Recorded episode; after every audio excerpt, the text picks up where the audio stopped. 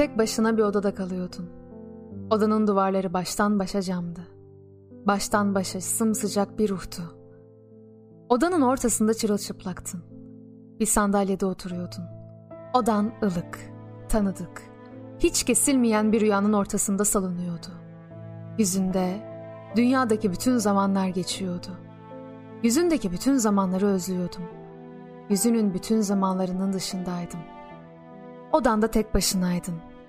Ama o büyüsünü, o derinliğini yaşamayı çok arzulasam da, yine de nerede olduğunu bildiğim dünyada senden gidiliyordu. Senin gözlerinden görülüyordu. Senin gözlerinden görülüyordu benim sonsuz düşüm. Varlığımın bir parçası sana gitmiş. Bir parçası bende kalmıştı.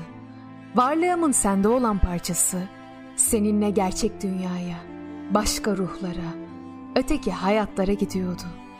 Böyle başlamıştı o büyük dışlanmam. Ömrüm odanın kapısında. Beni içeri çağırmanı beklemekle geçmişti. Yaşadım diyemem. Onu yaşamadım diyemem. Yaşadım. Sevgilerim oldu. Başarılar kazandım. Misafirler geldi evlerime. Çılgın, başıboş, şımarık, ihtiras dolu yaş akşamlarım oldu. Sevgi dolu mektupları aldım. Yolculuklara çıktım. Arzularım hiç dinmeyecek gibiydi. Bazı geceler penceremi açar, derin nefesler alırdım. Nefes alırken gücümü daha da arttırsın, acılarımı bana unuttursun diye Tanrı'ya yaranmak geçerdi aklımdan.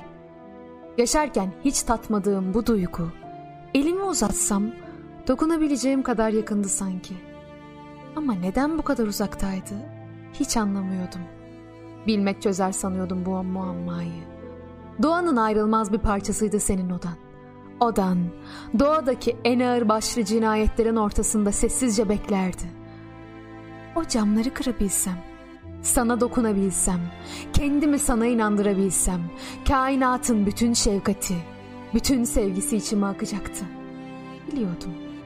Çünkü yaşadığım şehirlerden, en umutsuz durumlardan büyük vaatler, büyük sürprizler çıkarıyordu karşıma insanlar.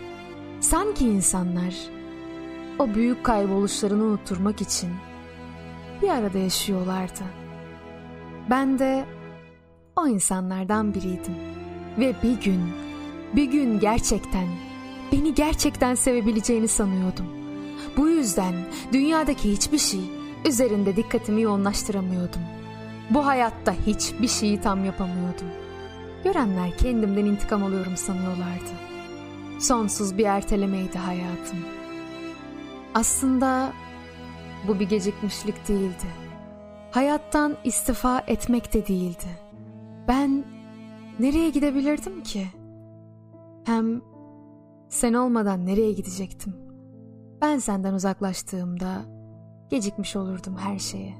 Seni sevmekten vazgeçtiğimde intikam almış olurdum her şeyden. Seni sevmekten vazgeçtiğimde intikam almış olurdum kendimden. Uzağa, İstediğim uzaklara gitme şansım ancak yanında olursam mümkün olurdu.